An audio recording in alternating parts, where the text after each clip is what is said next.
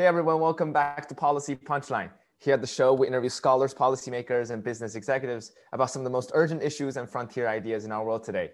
I'm Princeton senior Tiger Gao. Uh, today, we continue our special coverage, Aspiring Intellectuals, where we have even longer and harder conversations on foundational topics with our guests from quantum computing to bioengineering, from environmental ethics to human psychology. And today, I'm so excited uh, to interview Sheldon Solomon. He is a professor of psychology at Skidmore College. He is best known for developing terror management theory along with Jeff Greenberg and Tom Pyszczynski, uh, which is concerned with how humans deal with their own sense of mortality. He studies the effects of the uniquely human awareness of death on human behaviors, and he is co-author of several, several books, including this one that we will uh, be discussing today, The Worm at the Core on the Role of Death in Life. Uh, I was initially drawn to Professor Solomon's work because I listened to a three hour long podcast interview between him and Lex Fridman. And I have to say, it was the single most enlightening podcast I had listened to on the Lex Fridman show uh, without exaggeration. And that was a, a few months ago during a time I was personally very confused and stressed. I was working nonstop every day and deciding between whether to go to grad school for economics or go into the real world to uh, work for a few years before reassessing my options. So Professor Solomon's ideas from taking a deep leap, leap uh, in, of faith in life to confronting the possibility of death uh, were just truly profound and really changed a lot of my thinking back then. So, Professor Solomon, that was my very long introduction uh, for, for you. I hope I didn't take too much time out, out of our precious uh, slot, but uh, I, I, just want to say thank you so much for joining me today on Policy Punchline and also uh, for doing that amazing interview with Lex Fridman. my pleasure, Tiger. it's just great to be here. So I, I appreciate your enthusiasm and look forward to exchanging ideas. But maybe we should dive right in, especially about this book, uh, The Worm at the Core on the Role of Death in Life, in which uh, you really um, explored a wide range of ideas, especially centered around human behaviors, on what drives us, what drives many of our decisions. And, and you are a psychologist and you conducted so many interesting experiments that, that you talked about in this book. So maybe a very overview question would be could you tell us what you seek to write about in this book? Yeah sure. That's a great way to start i think tiger. So just the just the title of the book the worm at the core uh, we got that phrase from william james the great philosopher and he wrote the first psychology book principles of psychology. And, and uh, James, in the varieties of religious experience, he called the worm at the core. That was his description of um, that humankind's reaction uh, to the realization that we will all die someday. And he's referring, uh, when he talks about the core, he's actually referring to the core of the apple in the Garden of Eden with the tree of knowledge. So remember, those of us that uh, grew up in this tradition, everything was going well uh, back in the day um, until Eve took a bite out of the apple and gave it to Adam. and uh, everything went downhill from there. and uh, our view is that uh, what the story of Genesis, it's a beautiful allegorical tale of the evolution of consciousness. It's not so much uh, that biting the apple brought death into the world, so much as that it brought our awareness of it. And my interest in this started when when I was your age, and I read a short story uh, by an Alexander, a guy named Alexander Smith. It was an essay, Scottish dude in 1860s, and there's a line in it. It is our knowledge that we have to die that makes us human. And I was like, oh damn! In my gut, I didn't like that, but I thought he might be onto something. And then I bumped into uh, Ernest Becker, who we were talking about before we got started, cultural anthropologist who wrote a book uh, in 1974 the, or, or 73, uh, The Denial of Death. Uh, and he won a Pulitzer Prize for that book. Um, and in which he just takes that idea it is our knowledge that we have to die that makes us human. And he elaborates it, uh, uh, elaborates upon it in ways that I find poignantly profound. And in a nutshell, Becker just says, look, if we want to understand uh, the motivational underpinnings of human behavior, why do people do what they do, uh, then we have to heed or pay attention to our similarities with all other creatures as well as our differences. So he goes Darwin uh, living things are not that much different uh, than people, all of them, uh, because all living things want to survive. Uh, on the other hand, um, you know, there's lots of different ways to survive. You could get the giraffe with the big neck and the eagles flying with good eyesight. And so, what do we have? Well, we've got some handy physical attributes, of course, upright bipedalism, opposable thumb, stereoscopic binocular vision. But what we really got is the jumbo forebrain that enables us to think abstractly and symbolically to the point where only human beings can imagine something that doesn't exist and then take their dreams and render them tangible. This is quite handy uh, for staying alive and, and prospering. Uh, you know, all other creatures have to accept the world in the form in which they encounter it. Only humans can radically alter their surroundings in accord with their desires. Right. So that's awesome. Uh, and Becker's like, yeah, hold that thought but now we got to go back to Kierkegaard, the existential philosopher, who pointed out that, you know what, one of the unintended consequences uh, of our vast intelligence is that we realize that we're here. And, and, you know, for some, that just seems banal. Oh, I'm here. I, I know that. Yeah, but Kierkegaard's like, yeah, well, a, a rose bush is here, but doesn't know it. Uh, uh, and um, you know an elephant's here but doesn't know it his point was that you need to have a very sophisticated cognitive apparatus to make yourself the object of your own subjective inquiry and only people can do that and because we know that we're here kierkegaard said that's both awesome and dreadful.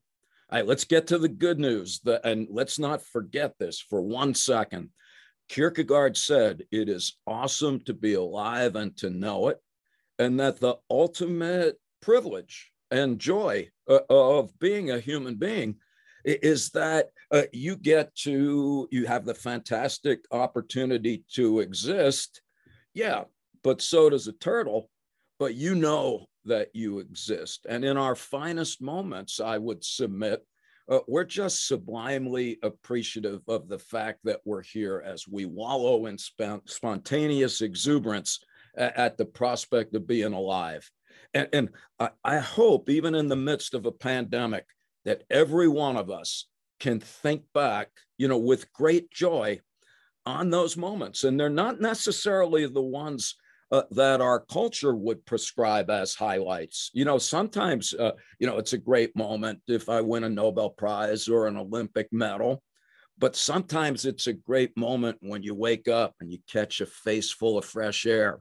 Or, or maybe you're not feeling great and you're walking and you see somebody and they give you like that little nod just to acknowledge your existence. And you, you recognize, according to Kierkegaard, and I would concur here, just that life is great.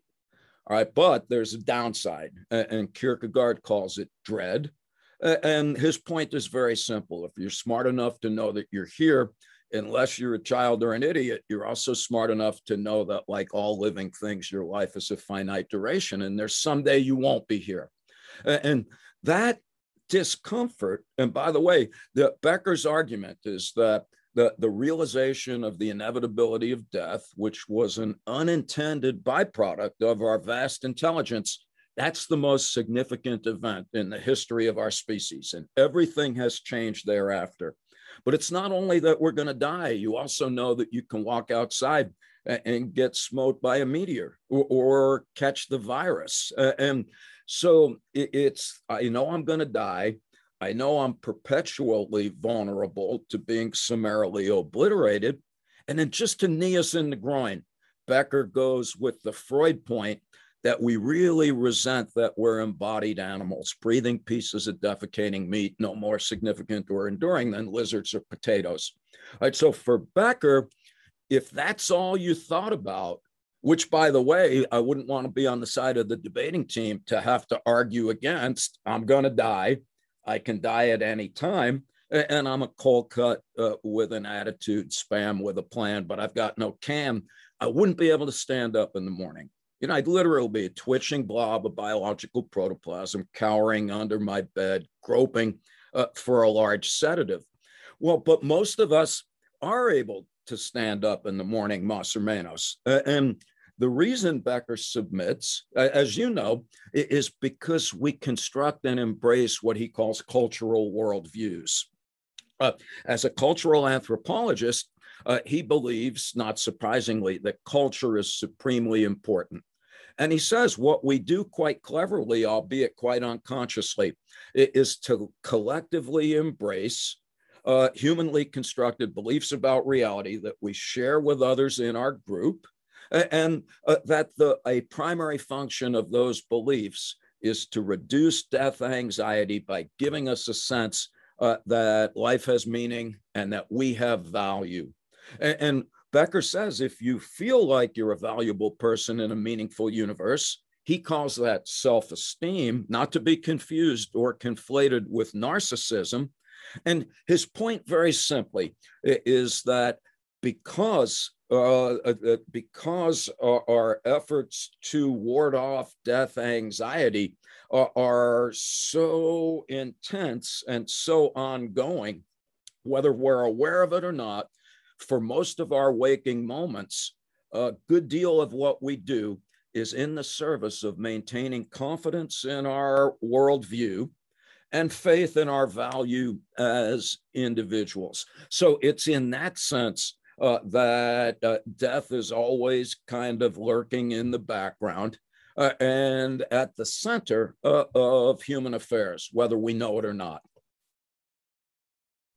Professor Solomon, there's so much to unpack there, but I guess to just to quickly recap, uh, as you wrote in the introduction of your book, terror is this sort of natural and generally adaptive response to the imminent threat of death. But the tragic part of human condition is that only we humans, due to our enlarged and sophisticated neocortex, of our brain, we're able to experience this terror in the absence of looming danger. So we can think about the possibility of death and so on. And, and even that feeling itself could uh, confront us or could compel us to uh, adopt certain actions and um, such as adopting certain what you call as cultural worldviews religion and so on narratives that uh, hold ourselves together and, and, and manage that terror and, and you mentioned um, this, this idea of you have to confront the feeling that there's imminent possibility that you may die and, and i think that might be the most uh, visceral during the COVID 19 pandemic. I remember last March when Princeton, all the schools were announcing to shut down, were sent home. I guess that was the really the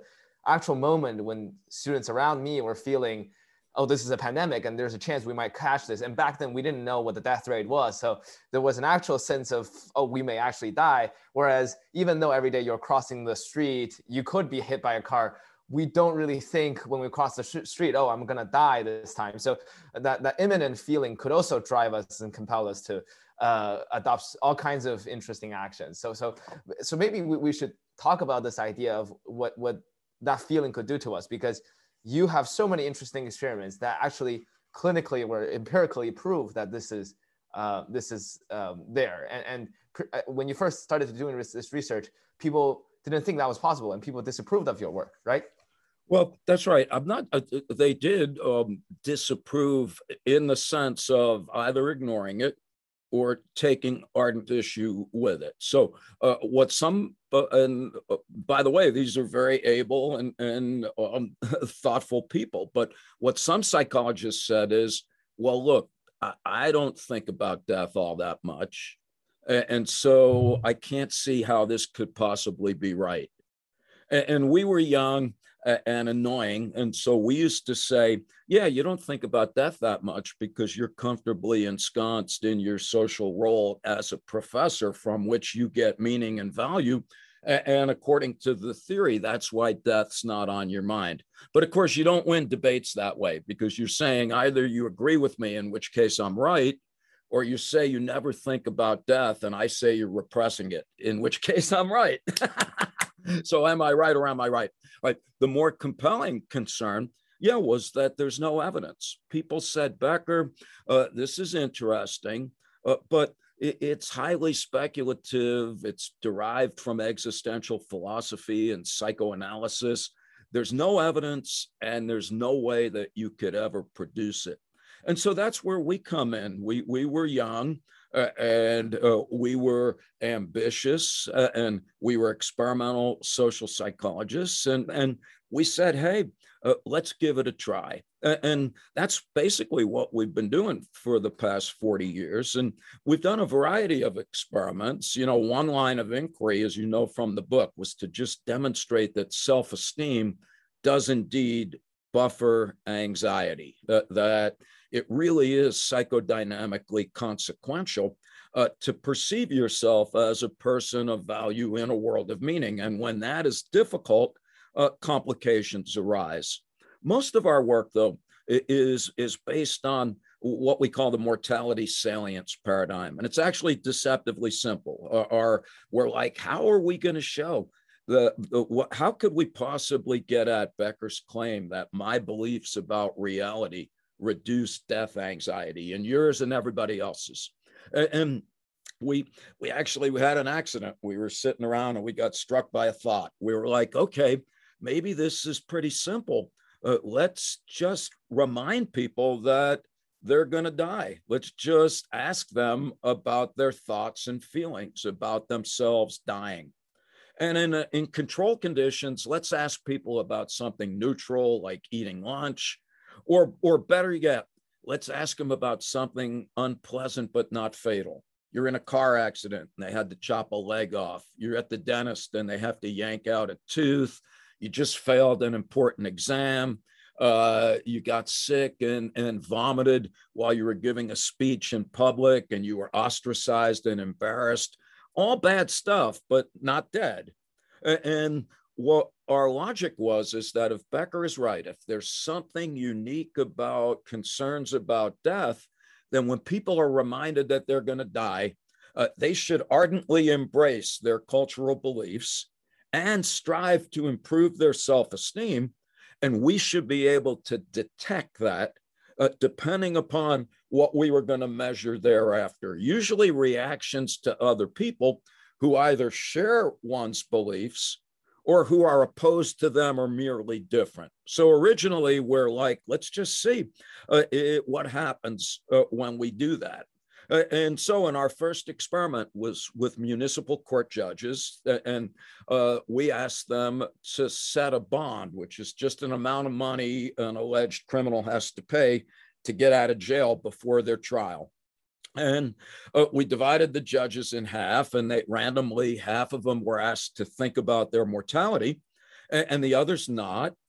And then we just asked them, how much money should this person? We showed them a court case and in the control condition, the average bond was $50. And that's good because that was the average bond for that crime at the time. But the judges reminded of their mortality. They set an average bond that was nine times higher, $455.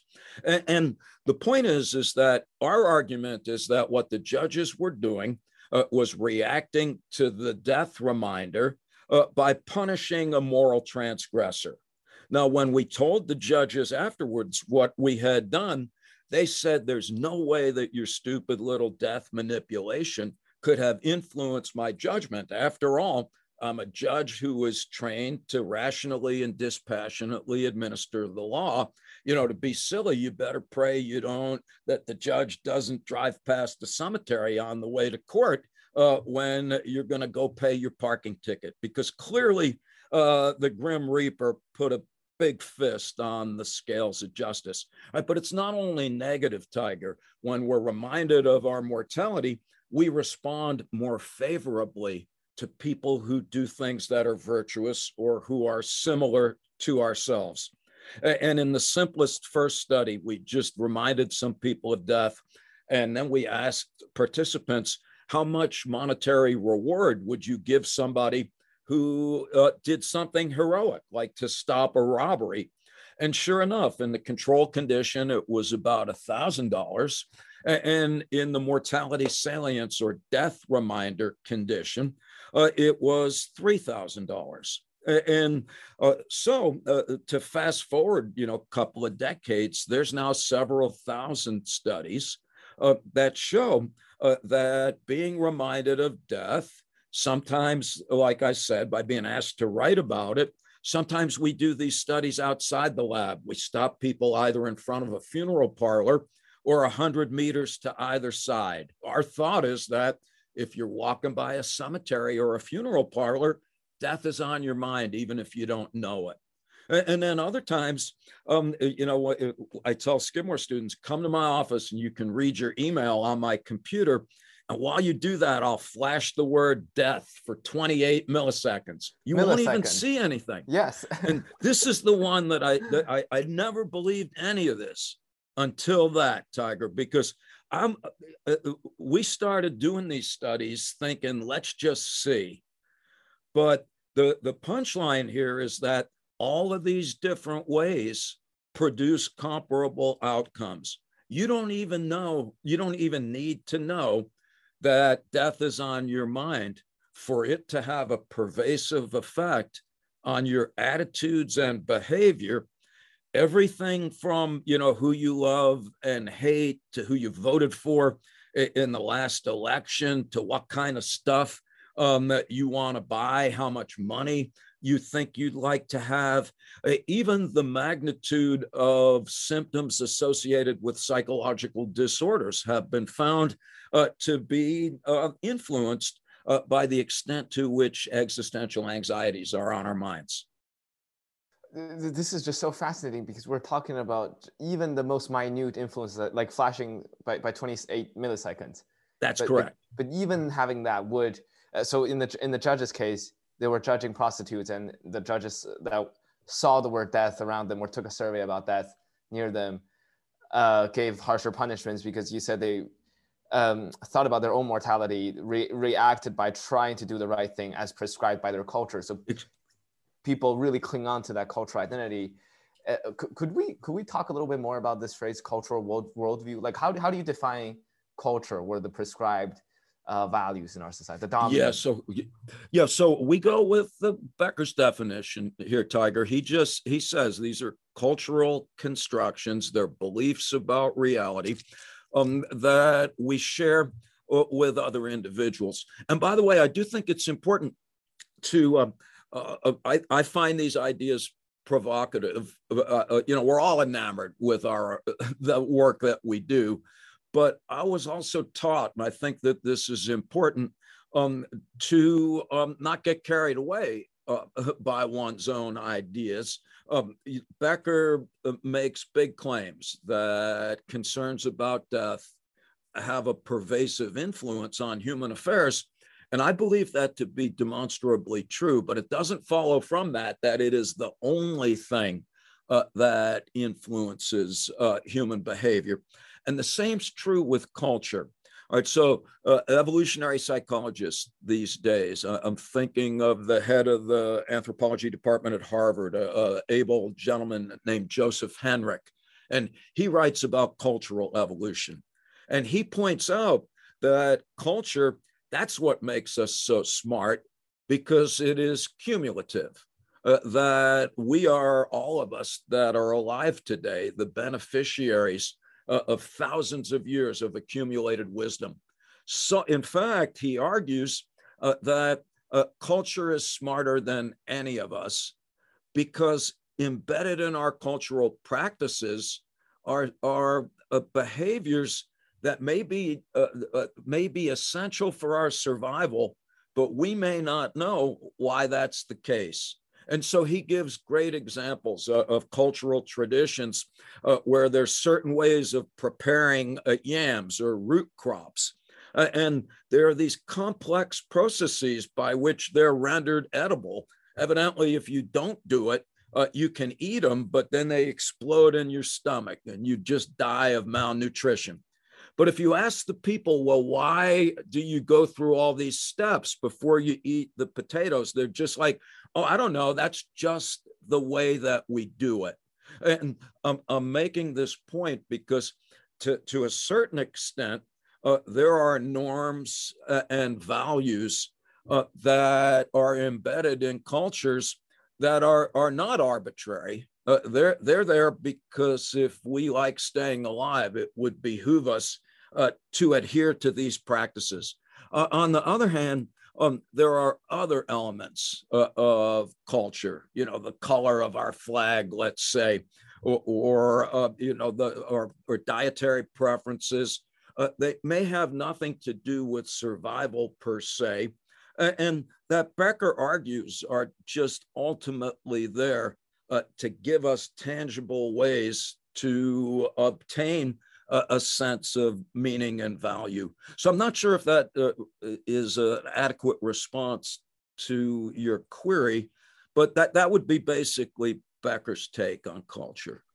Uh, Professor Solomon, I guess just to quickly tie into today's uh, cultural social discourse before we go back to the book, uh, what do you think is really driving our society today? I mean, maybe not one thing, or, where at least do you think that this uh, feeling of, of terror or, or death or mortality is one of the factors that are driving societal discourse today because we're seeing uh, polarization like we've never seen before. People are really sticking to their tribes. They, they go on Twitter. They want to own the libs or destroy yeah. uh, wh- whoever. So, uh, uh, do you think there is that component to it? Because one really interesting thing in, that you talked about in your book was that right after 9 11, Americans really felt this strong support for President Bush, even though three, three, three weeks or three months before 9/11, he was he had one of the lowest approval ratings amongst all presidents. But the, the feeling of, of death, uh, of of terror, of terrorism, all that stuff, uh, compelled people to really uh, adhere to whether their own parties or cultural identities or President Bush and so on. So that had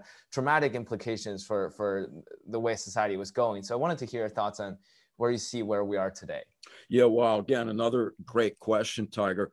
Yeah, I I see us at an inflection point uh, perhaps uh, of sorts. I, I this there's been many times in human history, some folks have argued uh, where that we're at a crossroads of sorts, uh, and um, yeah, I I've argued not that that makes me right, but I, I think that we were already in turbulent times that um, the um, impending environmental apocalypse, which, by the way, not to be somber, um, it's going to make the pandemic seem like a mild case of indigestion. So uh, we may think about learning from what's happening now because we'll have to multiply it by Avogadro's number uh, of degrees of unpleasantness in order to be prepared for what's to come. But the back to the point, um, yeah, our, our studies show, for example, that when we remind people of death, um, they become more racist and ethnocentric. When we remind people of death, they're more likely to vote uh, for populist slash charismatic leaders who proclaim uh, that they're divinely ordained to rid the world of evil. When we remind people of death, uh, they want to have more money and more stuff. When we remind people of death, uh, they uh, people who smoke cigarettes smoke more cigarettes. Candy cookie people eat more sugar. People who drink consume more alcohol. Marijuana, just fill in the blank, uh, is all magnified. Gambling, um, uh, watching television, all to mag- the more extreme, basically. Yeah, there you go. all the all the more. And, and then finally, when we remind people of their mortality, that magnifies all pre-existing psychological conditions. And so if you're afraid of snakes, you get more afraid of snakes. If uh, you have OCD, you use more soap and water to wash your hands. Socially anxious people hide in a closet longer, and so on. And so, in our book about 9 11, uh, the American Psychological Association, the week after or so, they're like, hey, we want you to write a book uh, and we want you to explain what happened and how Americans are going to respond and uh, how we can ensure that this doesn't happen again. And we knew nothing about terrorism. And we said, we'll do our best, but we were, to, if you pardon the expression, we were just pissing in the wind. And what we said right after 9 11 is just based on our studies and assuming that 9 11 was like a giant death reminder, we expected people to, we said hate crimes are going to go up. Uh, people are going to vote for George W. Bush. Uh, they're to drink more, they're to gamble more, they're to buy more guns, there's to be more uh, incidences or higher rates uh, of all psychological dis-ease, you know, slap a hyphen between dis and ease. Well, now fast forward uh, to the pandemic, uh, and I would say that it is the same situation, only more pervasive. Uh, because as you put it, Tiger, not most of us knew after 9 11, you guys weren't here, that we were not likely to be obliterated by an act of terrorism. But almost everybody, if you're not in a coma, knew that this virus is just completely ubiquitous. Well, the same thing uh, has happened since, and, and that is that uh, all of the most unsavory of human affectations have been magnified under these conditions. And uh, that's uh, obviously not great. Uh, on the other hand, and, and you asked a fine question about this uh, when, we were just you know bouncing things back and forth, but it's this is not to say that it's all bad uh, because the same uh, pervasive sense of being surrounded by death. well, a lot of the existential types that I'm very fond of, they're like, you know what, that that can make us very anxious, but sometimes we need to be hyper anxious uh, in order for radical transformations, both personal and social, to occur. I see. Would you mind telling us a bit more about the positive side of things? Because it seems that this is all negative. yeah, no, of course it is. Uh, no, that's absolutely right. Okay, so here's the upside what we do know from our studies is that death reminders exaggerate pre-existing tendencies and so some sometimes depending upon where one starts um, there could be good outcomes in the aftermath of a death reminder. All right so, so uh, just a few examples. Um, we know that um, that um, when we ask people who describe themselves as liberal, when they're reminded of death, and then we have them rate somebody who's different, they actually like those people more.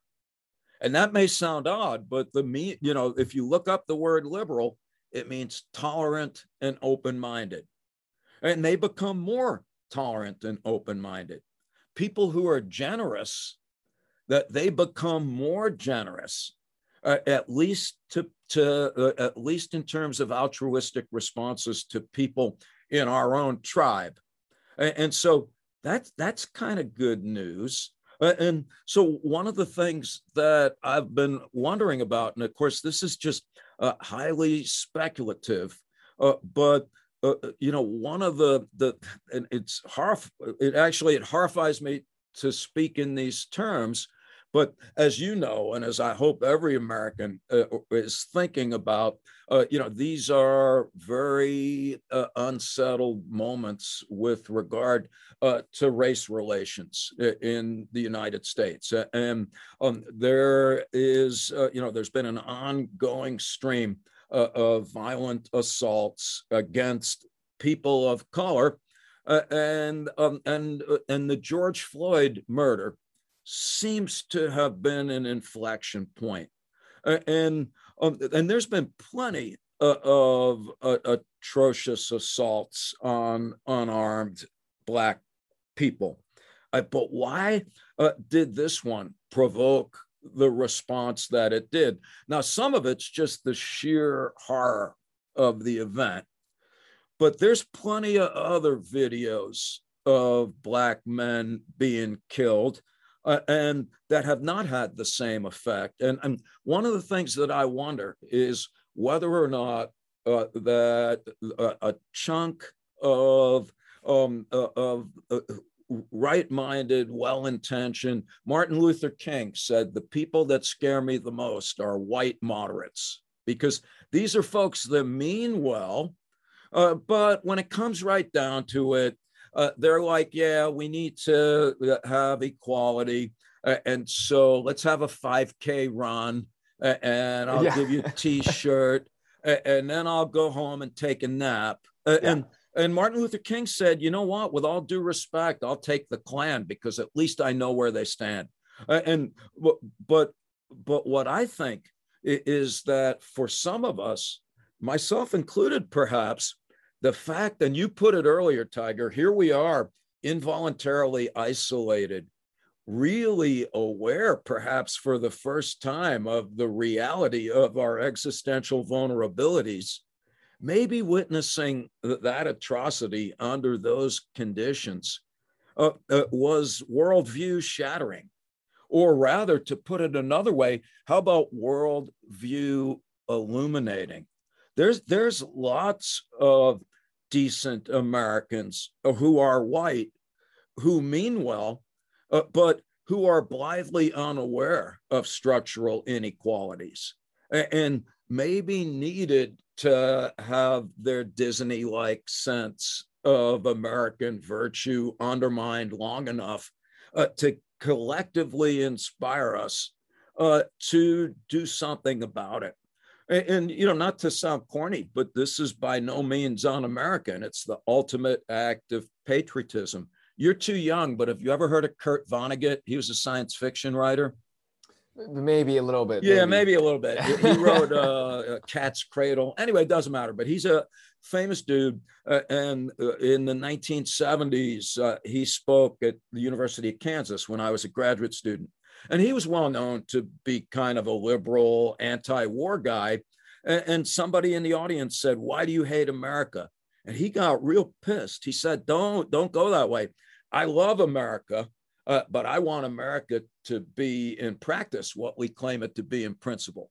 And uh, I thought that was a, a nice way of thinking about that so professor Solomon just to make sure i understand the, logic uh, more completely it seems that the COVID 19 crisis, by forcing everybody in their homes and confronting this actual real time threat that you may get the virus and die, that made people react more to this kind of racial terror, this police brutality, than they otherwise would. So, in other words, the, the white moderates who has seen many of those videos and known about those issues rationally uh, was finally compelled were confronted by this actual possibility that they would themselves die because of something, and that made them more compelled to act and, and bring forth social justice um, in, in some way.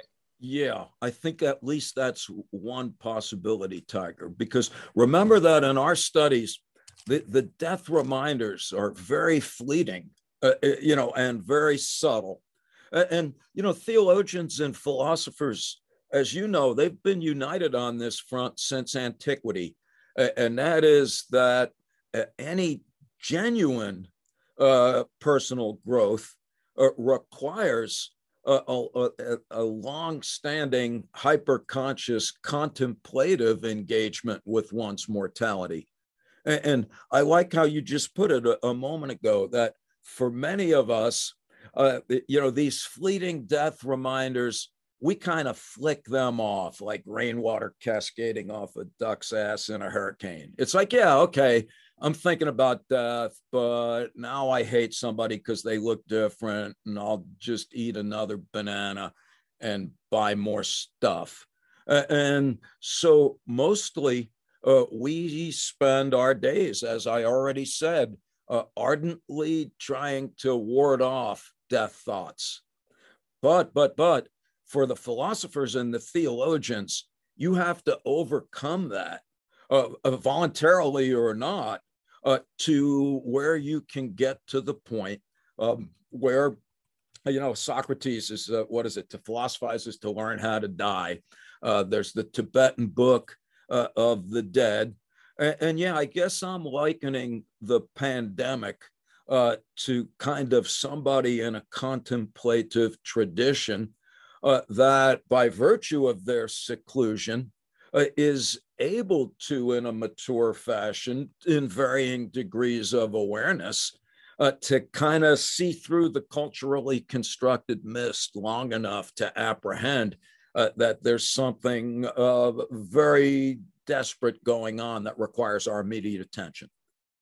And I guess what we happened in COVID 19 was the exacerbation of all trends. People did become more extreme in a bad way in terms of uh, looking at conspiracy theories or supporting yep. certain, uh, as you said, racist or there's xenophobic groups.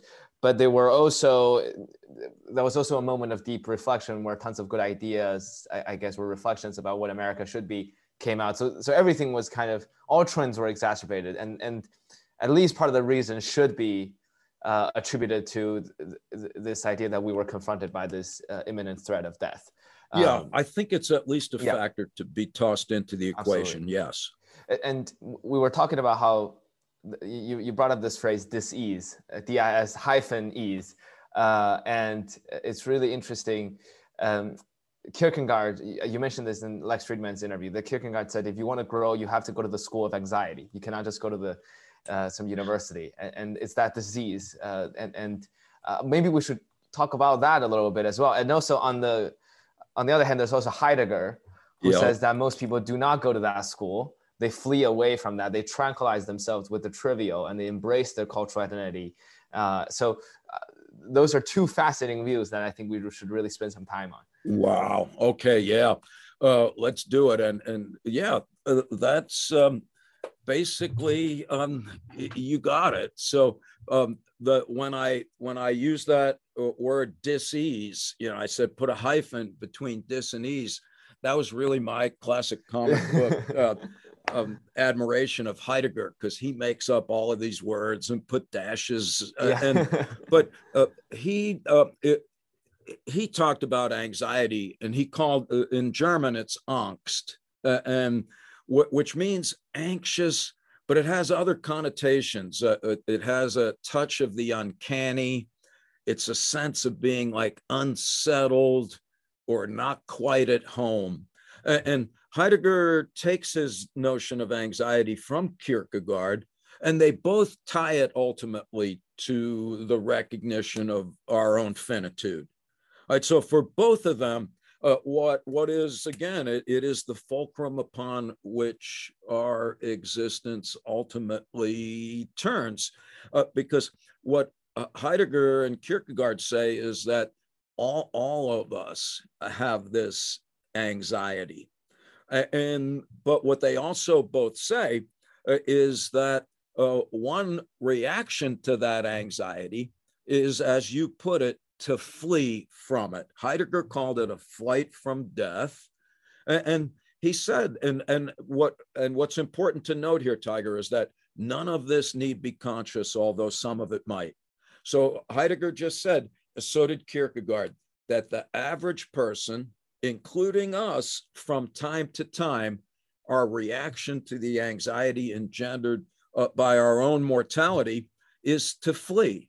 And what he means by that is that uh, we flee uh, and and we frenetically embrace our cultural constructions uh, and our social role in the context of them and they believe they become the sole basis upon which we derive a sense of meaning and value uh, in in my kind of New Jersey sophomoric uh, way of thinking about it, we become culturally constructed meat puppets. Um, and uh, in Heideggerian terms, this is inauthentic because we are fleeing from what he calls our own self. You've become a caricature of a stereotype. And, and, Heide, and Kierkegaard introduces the phrase here. He says, Those kinds of individuals tranquilize themselves with the trivial. And, and there's two ways that that can happen. One is the passive way, you know, you're sitting back in the hood, you know, spraying Cheez Whiz on a cracker, downing a 30 pack of beer, uh, watching, uh, you know, another uh, 12 episodes of Law and Order. or uh, you can be frenetically tranquilized by the trivial, where you're racing around every day, pretending to be busy as you hurl yourself uh, into a cultural construction being sure that you never sit still long enough to wonder if that's who you really are and what you would really like to do. All right, so that's the downside. Those are the meat puppets tranquilized by the trivial. And you might say, well, they're not bothering anybody, uh, but um, but they are. Heidegger's point in later work is that these are the folks that are indirectly or, or directly responsible for trashing the environment. Heidegger in the 1960s, he was concerned about uh, the way that humans use technology. And he basically said, we're using it in a death denying way, that we want an infinite standing reserve. That was the term that he used for nature, that we want to control nature so that it's like a 24 hour convenience store. and that uh, ultimately, uh, although that would be great, uh, that that's a shocking and arrogant misunderstanding of nature's bounty, which is certainly copious but not guaranteed uh, on a 24/7 basis. And, and then, as Hannah Arendt pointed out, and she was one of Heidegger's students, uh, you know, Heidegger was a fucking Nazi. That's why I didn't read his work for 40 years. but, but, Nazis are people too. But the point is, is that it was Hannah Arendt who pointed out that it's your culturally constructed meat puppet puppets that are the fertile ground uh, for fascism. And, and, so, anyway, there's I a see. downside to puppethood. All right, but let's go with the upside the school of anxiety. Um, yeah, I found this stunning um, because when I first read Becker, uh, it was in my first year of being a Skidmore professor. I was so blown away. I took a year off. I'm like, I have to, if this guy's right, then I'm a meat puppet. I got to figure out uh, who I am. And I, I, like the notion of the school of anxiety. You want to learn stuff, uh, you know, a, a, a discourse. If I want to learn history, I got to go to a history department. Uh, but if I want to pursue authenticity in the existential sense of the word, then I have to matriculate in the school of anxiety. All right, so back to Kierkegaard. He said, look, anxiety uh, is a multidimensional construct. It repels us, but it also attracts us. And again, I, am not a philosopher, I, uh, but I, I find these ideas compelling, uh, where he says that and this is a Kierkegaard idea, which is that anxiety is yourself calling to yourself, telling you that you're not yourself. It, it's literally a, a, wake up call from the depths uh, to just uh, garner our attention, which, of course, is what our emotions are designed to do. And, and Heidegger's point uh, is that uh, that when we see the anxiety that, that is associated with our mortality uh, as something that's calling attention to ourselves, uh, then that, that opens up in his, is his language. It, it opens up a, a mental horizon that gives us metaphorically an opportunity to kind of step back and, and reflect and, and ideally will have what he calls a moment of vision, uh, which may not take a minute and you may never know that you're having it. And uh, what happens in this moment of vision is that you literally realize the arbitrary and somewhat fictitious nature of the cultural constructions that you have used to define yourself. English translation I say, Oh, I'm Sheldon Solomon. I was born in Brooklyn. I grew up in New Jersey. Uh, I'm a I'm a male. I'm a professor in the 21st century. Yeah, well, so what? I could have been born in Mongolia in the third century as an illiterate goat herder, you know, or maybe even the goat, or or a pomegranate, or uh, you know, a lemur, for all I know. And the the Heidegger point is that you realize that in a sense uh, uh, that that that's all cultural mist.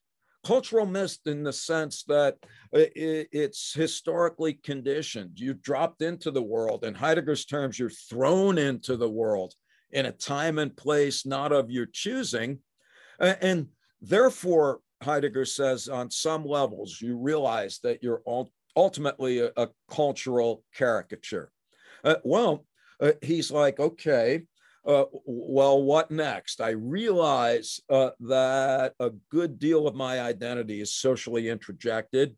Well, no, now what? Uh, and now he says there, there's two things that have to happen in order to graduate uh, from the school of anxiety. One is that you've got to come to terms uh, with your own death.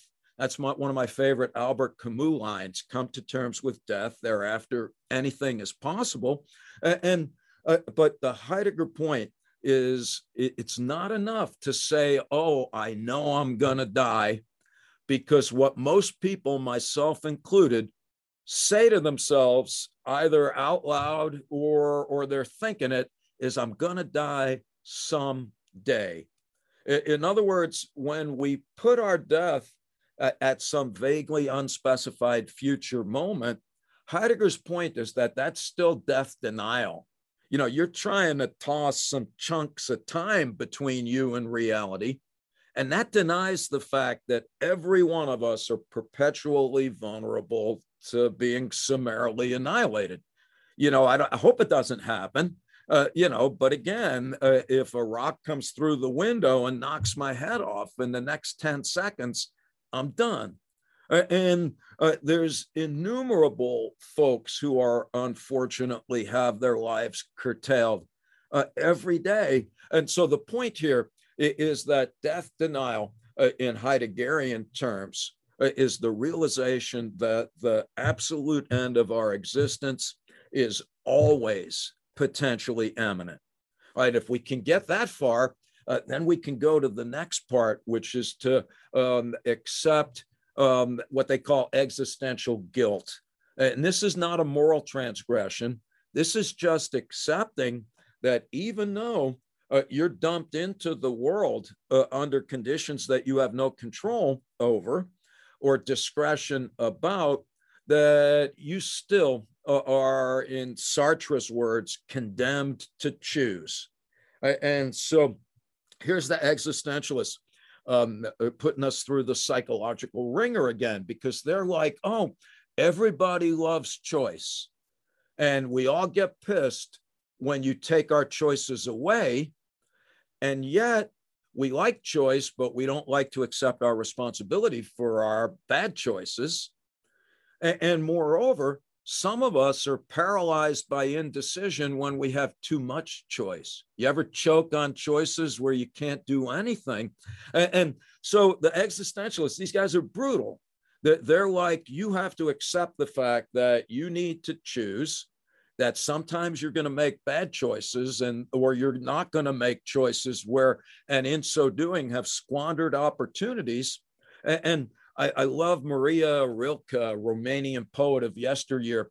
He, he talked about the guilt of unlived life, that every one of us in our more somber moments know that we have diminished ourselves by virtue of our choices or a lack thereof.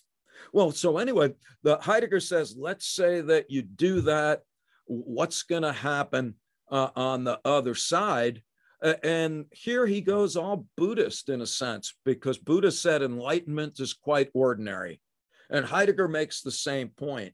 He's like, no, you're going to come back to the same world, and it's not going to look much different, but it's going to be completely different. And Heidegger's words, he, he calls, he talks about um, solicitous regard uh, for other entities and our fellow humans. He's like, oh, you're going to care more uh, about the things and the people around you.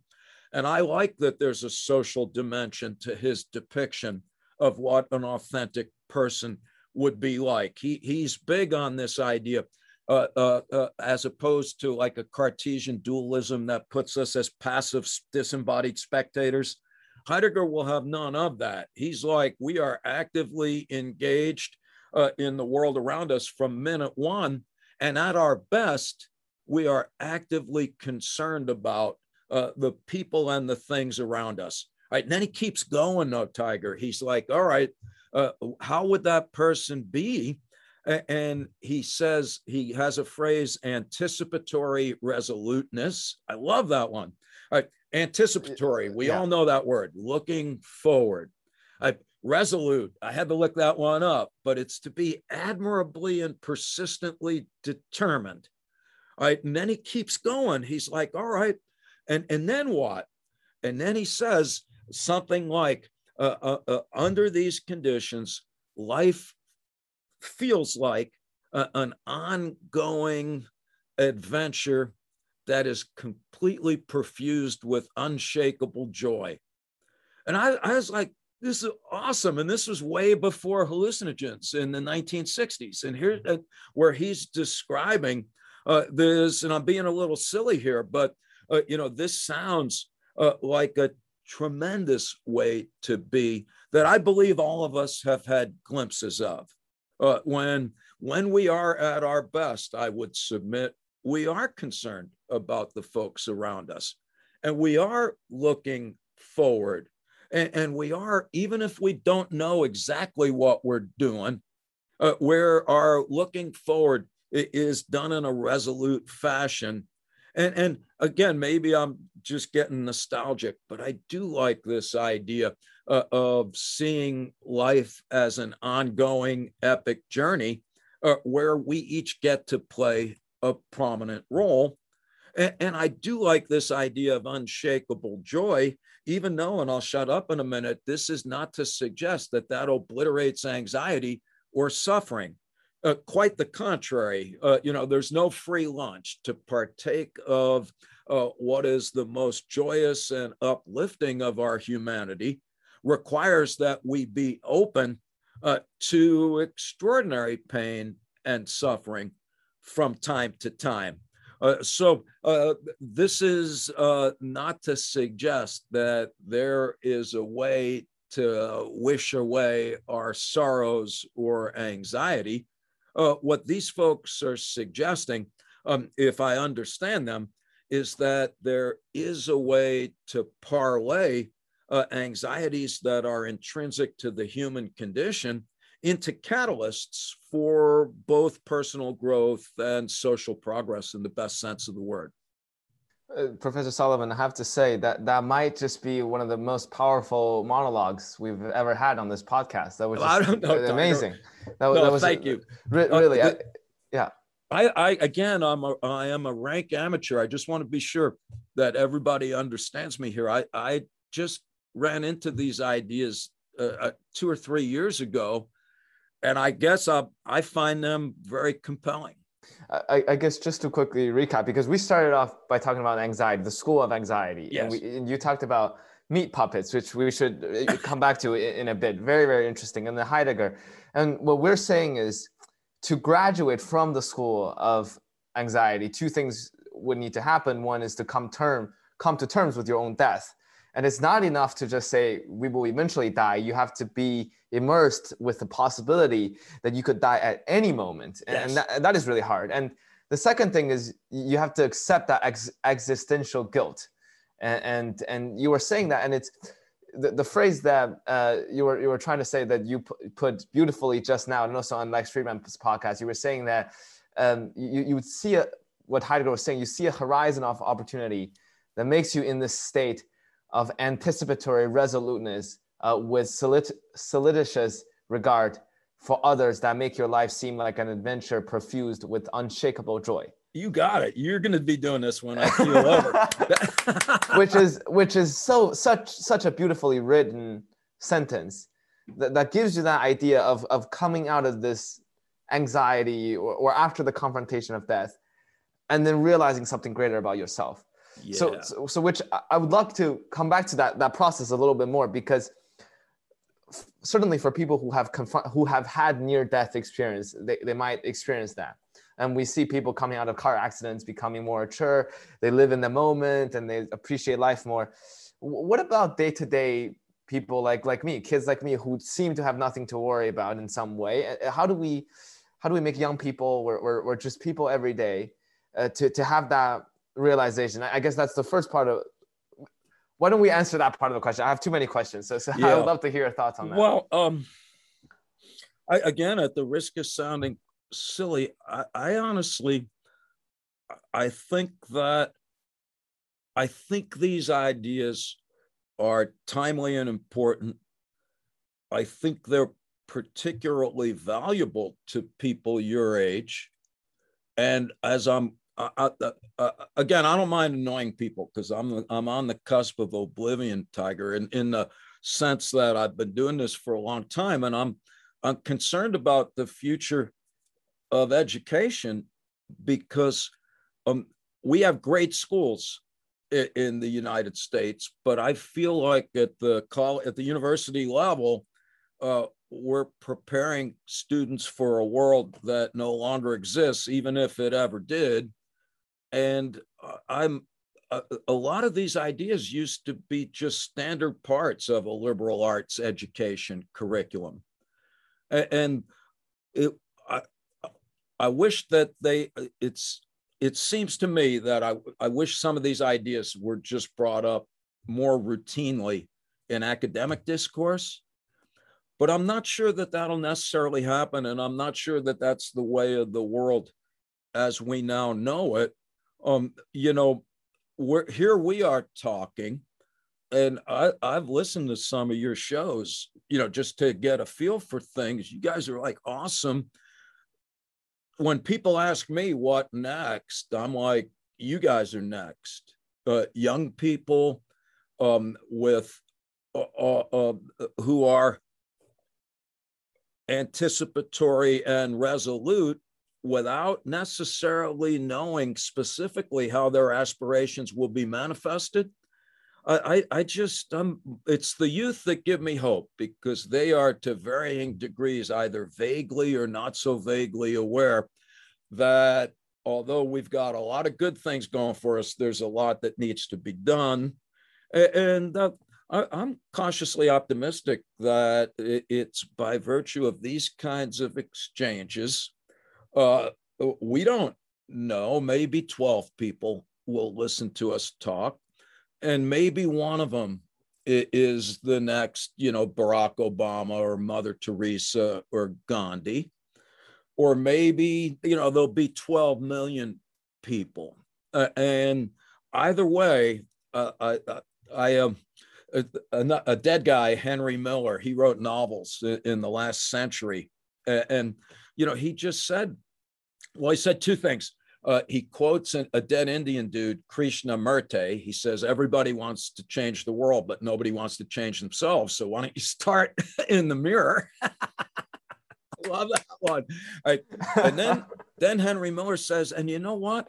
Uh, of course, we all want to do something you know, big. It'd be great to be like Steve Jobs and Bill Gates and Joan of Arc or whatever. But the fact of the matter is, is that most of us will not necessarily have that pronounced an effect. And yet we just don't know. And, and that's back to my point uh, where I said, oh, maybe 12 people will listen to us, but one of them might be moved uh, to, uh, uh to do something uh, because of it. And so there's downstream consequences uh, that are unforeseen, but grounds for tremendous hope. I mean, you've already said that you were not familiar with these ideas, and yet you encountered them at a time in your life uh, where you found them, uh, you know, to be provocative and personally relevant. And, and that's what gives me hope is like yeah let's just scatter them out there and uh, see how they can be um, exploited in the best sense of the word uh, by folks in every walk of life. I, I, I, think that this has very broad applicability as just a way to look at living in general. Uh, just to quickly go back to this idea, I mean, we were talking about young people, and you brought up the phrase "meat puppet," and I think a lot of people my age, we, we often say, uh, uh, or or just today in the intellectual discourse, people use the word herd. You know, you, you follow the herd, you're part of the herd, and, and so on. And, and I wanted to quickly ask you this because I, I feel like maybe for young people, maybe for a lot of people in general, you kind of have to be in the system or follow the herd for a little bit and then in order to kind of realize who you are and i say that so for example when i first got to princeton when i was a freshman I, I, don't think I immediately had the idea I want to do something different, start a podcast, interview scholars. I probably also apply to the same sure. clubs like everybody else, try to get same good grades, apply to the same jobs. And then maybe two years later, three years later, once you had failures or successes, you have a better sense of who you want to be. But so it, it I guess my question would, would be do you think everybody kind of had to struggle through some kind of process that might not be so unique or, or it might be mundane it might be just bad and then something nice comes out of it because you, you were saying how you yourself even felt like you were being a meat puppet in, in some way being in academia. And academia especially has that push for certain people everybody to behave in the same way publish at the same journals. And then obviously a lot of great scholars when they got tenure, they come out of it and they say, "Oh, I realized this could have happened." blah blah blah. But yeah, you went through the whole pipeline, you succeeded, and so so I wanted to hear your thoughts on that. So so it seems that a lot of people that really came out of the process enlightened and and not being part of the herd is really because they succeeded in being the herd. Yeah. So you make a that that's a very fine point. Uh, the herd gets a bad name, by the way, because remember that we're fundamentally yeah. social creatures, uh, and I don't see our affection for our fellow humans or even conformity to their behaviors and traditions uh, as um, as to be denigrated in an a priori fashion. So, uh, some degree of conformity and adherence to group norms is necessary to perpetuate culture and you know i grew up in the hippie days where th- that would have been hard for me to admit where we used to just be like oh you're supposed to resist authority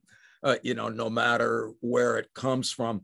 Uh, i think i've matured a bit although not nearly commensurate with my age but i I, I can now accept i like how, how you put it tiger. We're all products of a socialization process we're all human and therefore to a certain degree at least at first uh, our our self-esteem is fortified uh, by the sense that we're accepted by those around us. And yeah i think that the kind of person that uh, we're describing it is a, a, a product of ideally uh, a, a, a coherent and functional group. And by virtue of Heidegger calls it individuating, you know, you come to realize your own self. His point is, is that uh, that doesn't mean that you arrogantly distance yourself from the herd thereafter. In fact, he would submit if that's what you did, then you, that's kind of a fake transition. Or rather, uh, the argument is that you rejoin the group uh, as a person who has the sublime capacity to retain your own individuality while at the same time being to extend yourself in, jointly uh, in cogitations with others and in collaboration with the culture writ large. I, I, see. So, so because we're social creatures, because there's still a lot of those factors, such as, I mean, going back to our original discussion about terror management, you, you have to have cultural worldviews and religions and related things to, to help you fortify that self-esteem and cultural worldview. And, and then gradually you grow out of that and you, you develop your own sense of uh, way to confront with anxiety, with, with death and so on. So, but, but that, that process somewhat needs to happen. That's as right. you were saying wow, th- this is just all so so powerful. I I I mean, it was, and you also going back to Kierkegaard and uh, Heidegger, this contrast. Um, you, you you were saying that Kierkegaard is a leap of faith in God, and Heidegger is a leap of faith in life. And, and would you mind telling us a little bit more about this idea of leap of faith? Yeah, because I, re- I really think that, that that was the phrase that when I listened to your interview with Lex Fridman, I think that was the phrase that really clicked with me and, and changed me. Yeah, me too. So this is awesome. Again, not to uh, make us uh, reduce us to data points, Tiger, but I, I was not much older than you when I was really, um, it was transformative. and I, I, it was at a time in my life where I, I wasn't so sure. I certainly wasn't anticipatory or resolute. Uh, you know, I, I, I was kind of a discombobulated, uh, just pile of pulsating neurons without uh, any seeming purpose or direction. I know it sounds stark, but like I finished a PhD, I got a job as a professor, and I'm like sitting around going, I, I don't know. you know, what? And anyway, I read The Denial of Death, and it was the chapter on Kierkegaard and this the school of anxiety that I found most compelling because basically Heidegger's point is here you are, and you've just metaphorically dispensed of your culturally constructed identity. You know, you realize, uh, you know, again, I, I'm a I'm a guy from New York in the 20th century who's a professor. You know, I could have been a goat or uh, you know, or goat herder. Could have been anything. It's all arbitrary, and it's all contingent. And in in Kierkegaard's terms, after I have uh, momentarily obliterated my the culturally constructed aspects of my identity, I'm at psychological ground zero. I am no one and no thing, which the ancient Greeks, that was like when you're uh, exiled and ostracized, you're a nobody. You have no identity. Now, of course, at this moment, you can tumble into the existential abyss, but uh, uh, but you can also, and here comes the leap of faith. Uh, according to Kierkegaard, it is at this moment, and it is it is ultimately a leap of faith because uh, there is there is no empirical justification, nor can there ever be for any reasoned argument about the notion that life is intrinsically meaningful. And so, you know, here you are, you know, reduced to a psychological jellyfish without any substance, structure, or direction. And uh, you have to resurrect yourself. You have to reconstruct yourself as you actually are. And for Kierkegaard, that requires a, a leap of faith. And in his view, it is a leap of faith in God, uh, specifically Christianity. And, um, and that's one way uh, of thinking about this. Uh, and uh, but Heidegger, who's often referred to as a secular version of Kierkegaard, uh, he doesn't use the word faith. I, I, do on his behalf because to me, to be anticipatory and resolute, I'm gonna put I'm gonna play loose with words and just say I I, I just use the term faith in life as my depiction uh, of what Heidegger's saying to contrast it with, with Kierkegaard you know, and sometimes people have asked me um, uh, a lot of the uh, opportunities I've had to speak have been on shows uh, where Jordan Peterson ha- has spoken. Oh, yes. in the past. and Jordan and I go way back. And uh, last time I saw him was right before his book came out that made him famous. And we had a great day together. We were at a festival where we were asked to talk about in Canada uh, a Shakespeare play, Macbeth, at, at a summer uh, program, and it was just awesome. Uh, and um, a lot of times, people are like, "You dis, you guys disagree about everything," and we don't. Uh, uh, uh, we um, we agree about more than we differ. because common to the way that we both think about things is this idea that we're fundamentally meaning making creatures uh, where we part company. Uh, but again, I, I, wish Jordan were here uh, uh because we would be having a, a great conversation. Um, one of the things we lack in our world right now is, is to have civil disagreements. Uh, that's in the old days. Uh, how one learned.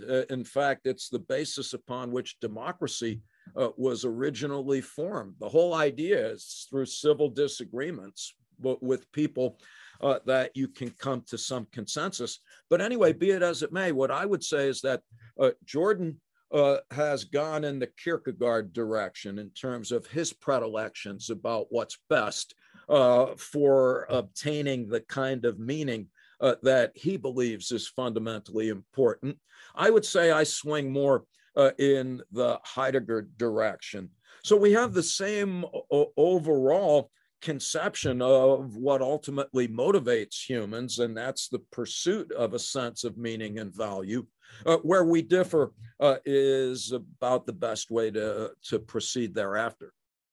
Uh, Professor Solomon, could we just talk a little bit more about your uh, uh, differences with Jordan Peterson? Because I think that that could also tie into what the current social discourse is at. Because Jordan Peterson is a very controversial figure in today's discussion. He's part of the the quote unquote intellectual dark web or something. You know, there there's kind of that conservative uh, religious bent to some of his uh, ideas, and he's often seen by many in the society as a dangerous force, dangerous social theory, blah blah blah. So, and there are people who obviously millions of people that follow him and love him enthusiastically. So, uh, I guess part of my question is to, to ask you um, elaborate a bit more on your differences with him. But on the other hand, uh, why do you see Jordan Peterson has become such a cultural phenomenon in some ways? Does that in any way signify how the society is lost in some way and they, they're looking for more anchors uh, to something and, and jordan peterson is providing them you know 12, 12 rules on life and he just released his new book beyond order 12 more rules for life and, and Oh, I didn't know there was a new book. Okay, there is a there's a new book that, that just came out. So, uh, literally like a month ago. So, so uh, yeah. Well, I, yeah, I think uh, basically um, Rollo May, an existential uh, psychotherapist. He wrote a book called The Cry for Myth. And uh, what he said, other people have said this also, Oswald Spengler, another dead guy, in a book called Decline of the West. Um, and this goes back to Nietzsche in The Gay Science, Nietzsche's famous proclamation, God is dead. Um, in the 1870s. You got to read the rest of the paragraph because he goes on to say Christianity has become unbelievable. And his point is that there we were in the 1800s. You had uh, Darwin's theory of evolution. You had the Industrial Revolution. You had um, just uh, capital based economies really providing goods and services that look like magic. Uh, and Nietzsche's point is that the, the big worldviews that have sustained us as groups for millenniums no longer uh, held potent sway. And, and he said for the next 200 years or so, uh, things are going to be quite unsettled and tumultuous.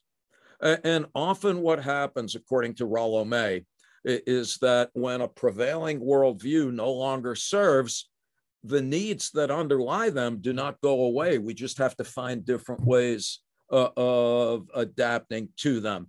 All right, so we don't believe in God anymore, but we believe in money, or, or we believe in Donald Trump, some Americans, has become a God. Or for a lot of young guys, uh, Jordan Peterson has become a God. And I think that's um, a, a pretty good way of thinking about it. This is not to suggest uh, that the ideas themselves uh, are sacred. Well, they are sacred to the people that embrace them, uh, but it's not science at that point. Uh, you know, it, it's a cult, uh, and uh, with all of the unfortunate manifestations that um, accrue thereby. Professor Solomon, we were talking about religion, faith, Jordan Peterson, and, and maybe I guess one quick thing I wanted to hear your thoughts on is uh, the respective roles of faith and reason in, in holding our society together. And I'm, and I'm not sure if my view on this is correct, but I was talking to a very good friend of mine that day, and he was saying that uh, it, if we simplify intellectual history or, or the way we look at things, there's faith and there's reason. Faith is this kind of belief that God exists or so on, or, or, belief in something should happen. And reason is you rationalize things, you conduct scientific studies. And he was saying that if you believe in faith, but you don't have you, you but you don't believe in reason, then you believe in religion, right? Because you, you cannot actually prove that there is a God that exists, but you have faith that exists and that holds things together. If you have reason, but you don't have faith, that might be some enlightenment ideals. And if you have both faith and reason, that seems to be a little bit contradictory because it's very hard to reason through why God objectively exists and, and uphold that reason while still having faith um, and, and, so on. So I, I, don't know if I'm categorizing this dichotomy correctly at all, but I, I, just wanted to hear your thoughts on. We, we were talking about faith, we were talking about social constructs. It seems that there's a lot of narratives that are holding yeah. society together. What, what about the role of reason? Reason's good, um, but I, I like this. By the way, Steven Pinker. Dude, um, who yeah. was a, a Freud disciple, he called reason a secret psychosis. The point being that the, the either one uh, by itself is problematic. Uh, faith without reason, you're schizophrenic. Reason without faith, and you're the Unabomber or whatever. But the the point is, is I don't see them as mutually exclusive. I I see um, rationality as a subset of potentially valuable human attributes uh, and uh, uh, faith, I, I, think again that this is, you know, we're going to be dancing around, you know, different uh, semantic definitions. But um, I mean, Newton was an alchemist, so he had religious sentiments. Um, Einstein was religious. So, with all due respect to your friend, a lot of smart guys who are quite reasonable would profess having faith. Similarly, you don't want to get into an epistemological debate with a Jesuit. Um, so, um, you know, some of the Bernard Lonergan structure of meaning, they're, they're some of the most devout people on the planet uh, will crush any of us in any rational discourse. So I'm actually babbling a bit that you surprised me with that one, Tiger, because that's a good one. No, no, I'm gonna we may have to regroup at, at, some point. I'm not I'm not happy with my response to that one. No, uh, I but but but I, I I it's a great question, and uh, but there is a, a Freudian perspective um, and by the way, you might tell your friend to read uh, Descartes' Error, which is a book by uh, Antonio Damasio, who's a neurosurgeon, who points out that neuroanatomically, uh, reason that is severed from emotion is completely dysfunctional. So, in other words, the most intact uh, cognitive apparatus of the human animal uh, requires emotional, intuitive, non rational input you know, and this gets back to I can't remember which uh, uh, ancient Greek metaphor this is, but it was somebody who saw like uh, uh, the mind like a chariot with two horses, where one is passion and one is reason, and basically the idea is to have both of them going full force, but in a balanced way.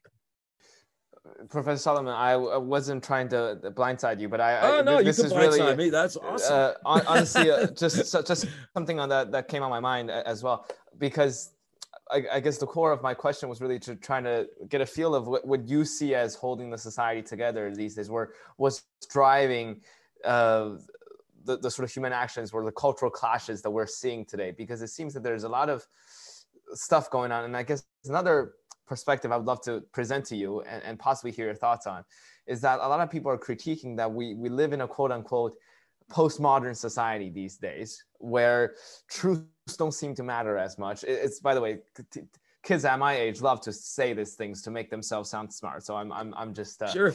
yeah, so we're in the postmodern society. Truths don't matter as much. And it seems that we're in a more de- destructive uh, environment in a, than a generative environment, especially for academia in, in, this age where if you look at pre-modernism, a lot of yeah. the academia was about building blocks and nowadays it's more like melting things away and saying why previous structures were racist, were bad, were so on. So I, I, I don't know if you have any thoughts on this thing because we were talking about how death, that that confrontation drives human actions. Yeah. We're talking about religion and social contrast. So, so do you, do you have any thoughts on this matter? Yeah, I do, Tiger. That's a great point. Yeah, I'm a I'm a fossil. Um, I come from the hippie days, but I'm a big fan of truth. Um, I, I find it um, epistemologically unattainable, but it is it does exist, and uh, it is worth striving towards. And I am ardently opposed to a completely relativistic position uh, vis-a-vis some postmodern views uh, that uh, there's just different ways of coming to know the world, all of which are equally valid to the extent that I subscribe to them. Uh, I uh, I find that to be narcissistic madness. The, but I'm not. This is not to suggest that there aren't other fine aspects to those discourses, but I, um, I, I find them troubling, and part of why I find all of this troubling, not only in the academy, but in our society right now, is that Hannah Arendt, in her book about fascism, she says the first things that fascists do is they try to lobotomize the public by discrediting the notion of truth.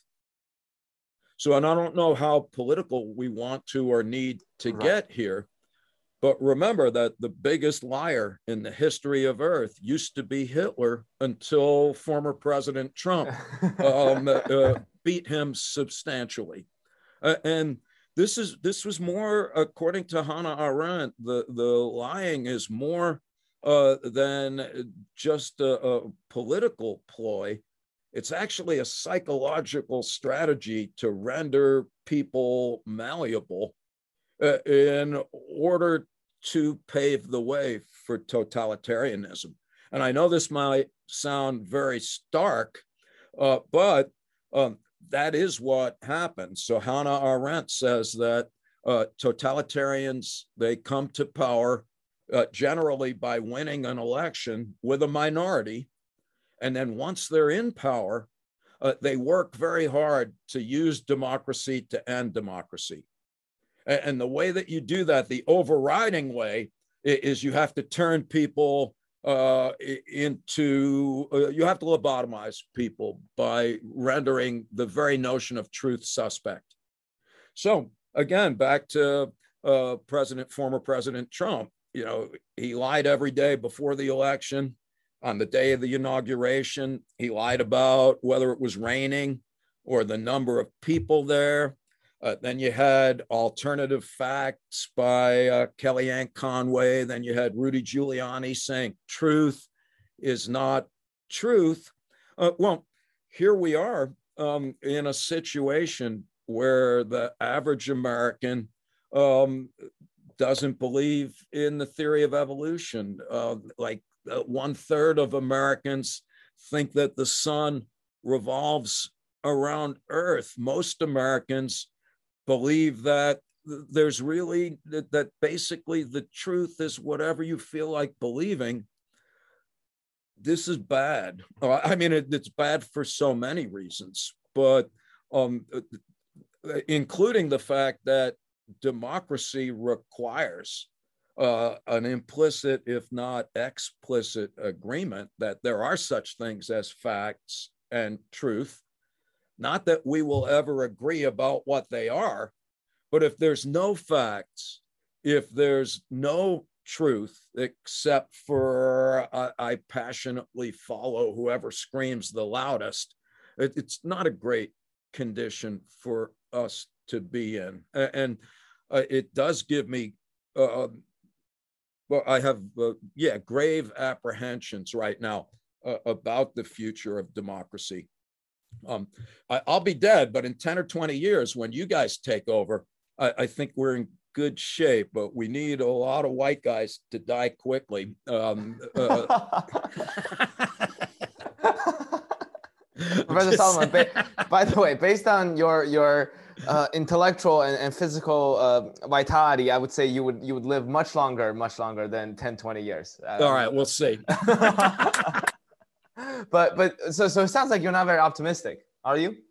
No, I'm, I'm cautiously optimistic because of you guys, the youth. I I I, really? I, do, I think we're in a race because I don't. Um, I I feel like uh, at the risk of sounding overly polemic, Yeah, there are a confluence of daunting difficulties. You know, we basically uh, it's already too late to um, to turn back the the tide in terms of, of climate, and so we're going to have uh, a lot of stuff uh, to deal with. Um, I, I, think it's also the case that it related with that uh, is just the realization that a multinational global economic order uh, puts everybody at, at, extraordinary risk, despite when things are going well, uh, how comfortable it makes us. So I think we're going to need to attend to that my understanding of pandemics is that this is the first of a succession of ones that will be increasingly troubling. Uh, and so we have all of these problems that require, I would argue, both local action as well as global coordinated cooperation. And it's a bad moment right now when existential anxieties are pushing a lot of countries in a more populist isolated kind of mentality. I think we'll need to overcome that. Uh, but uh, what I find uplifting is just the sentiments uh, of the youth in our country right now. I point out to the students at Skidmore or any young people that uh, I get to talk to, I'm like, look, you guys, uh, if you register to vote and actually exercise what's not only your right, but your responsibility, uh, you're in a position to turn the tide. See, right now, demographically, there's too much power in too few hands. And it turns out to be in the hands of essentially uh, not particularly well educated white males. No disrespect. The boomers. The boomers. That's correct. And and the fact of the matter is, is that um, they're not, their minds are not going to change, and so we just have to wait for them to evaporate.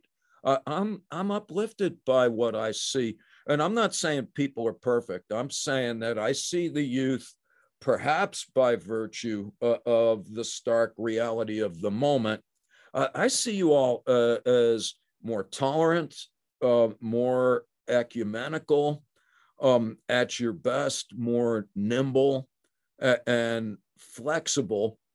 And and and it, I find that to be promising. Moreover, uh, you're at the vanguard of intersecting uh, with these technologies, which on the one hand uh, can be extraordinarily problematic. You couldn't have uh, Orange Hitler or Donald Trump without Twitter. Uh, I, I, so there's there are in some ways uh, these technologies are contributing to the lobotomizing uh, of the American mind. But in the, it's not the technology itself because it was the same technology that gave us the Arab Spring. And so I'm I'm putting my faith uh, in uh, young folks seizing the moment, uh, having that sublime capacity to use technology without being anesthetized by it. And even if I'm wrong, and of course I can be, I'd rather uh, be deluded in that fashion than to assume the say, opposite. Say you know, in which case, exist. let's just meet in the back of the grocery store and we'll chug some woolite together.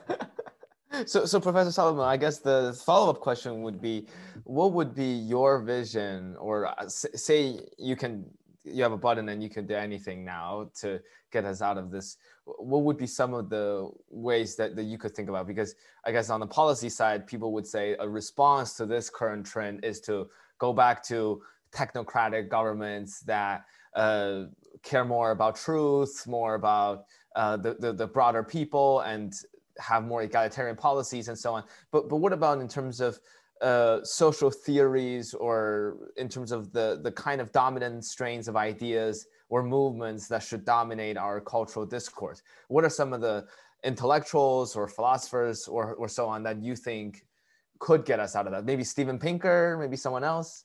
Yeah. So again, this is where um, I, I put Steven Pinker again, with all due respect, in the same category as Jordan. People that are smarter than me, uh, but who I happen to disagree with. Uh, the the Pinkers of the world are um, just like Jordan. They're they're devoted to the proposition that uh, the best way to make things better is, to just keep doing what we're doing. That that uh, uh, basically a, a market based economy um, where everybody pursues their uh, own interests is um, it is the best way to proceed. Uh, and um, uh, you know, basically unrestrained competition in pursuit of excellence. So in, in Pinker's last book uh, the, about uh, what was it, reason, Our Better Angels? Yes, reason, human progress, and yeah. Saying, and I'm like, I found that uh, again, it, I'm ambivalent because things have never been better for me. Uh, but he dismisses the Holocaust as an anomaly. He's like climate change, no big deal. Uh, nuclear weapons, eh. uh, and I'm with uh, people like Robert J. Lifton or a British dude, John Gray, uh, who take ardent issue with that uh, naively optimistic view. Uh, and uh, I, am persuaded um, more recently. Uh, have you heard of a guy, Michael Sandel? He's a philosopher yes, at, the, at, Harvard. Tyranny and, of Credentialism. Yeah, the Tyranny of Merit. I love that yes. book. Uh, I'm on that side of things, and while this uh, this no disrespect uh, uh, to the these again great thinkers who hold other views, uh, but the Sandel point of view is that meritocracy sounds great, and it has served us well, uh, but it has also there's been it's it's a very uh, problematic way of thinking about things. And so basically, the Pinkers of the world and Jordan, they're all about meritocracy. It, it's not about equal opportunity. It's about outcome. We all need to, to you know, be the best that we can.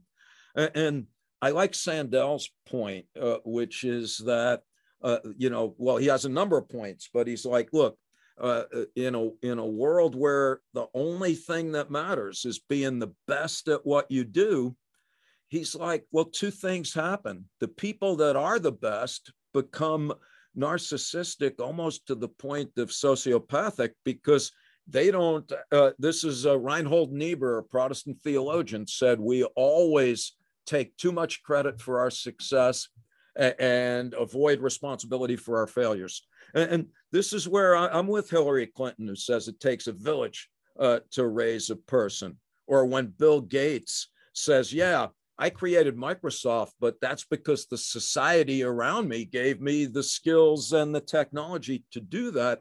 So even the great Sandel point out are the products of their surroundings. And his point is that if you're not the best, uh, well, then you're either demoralized or humiliated.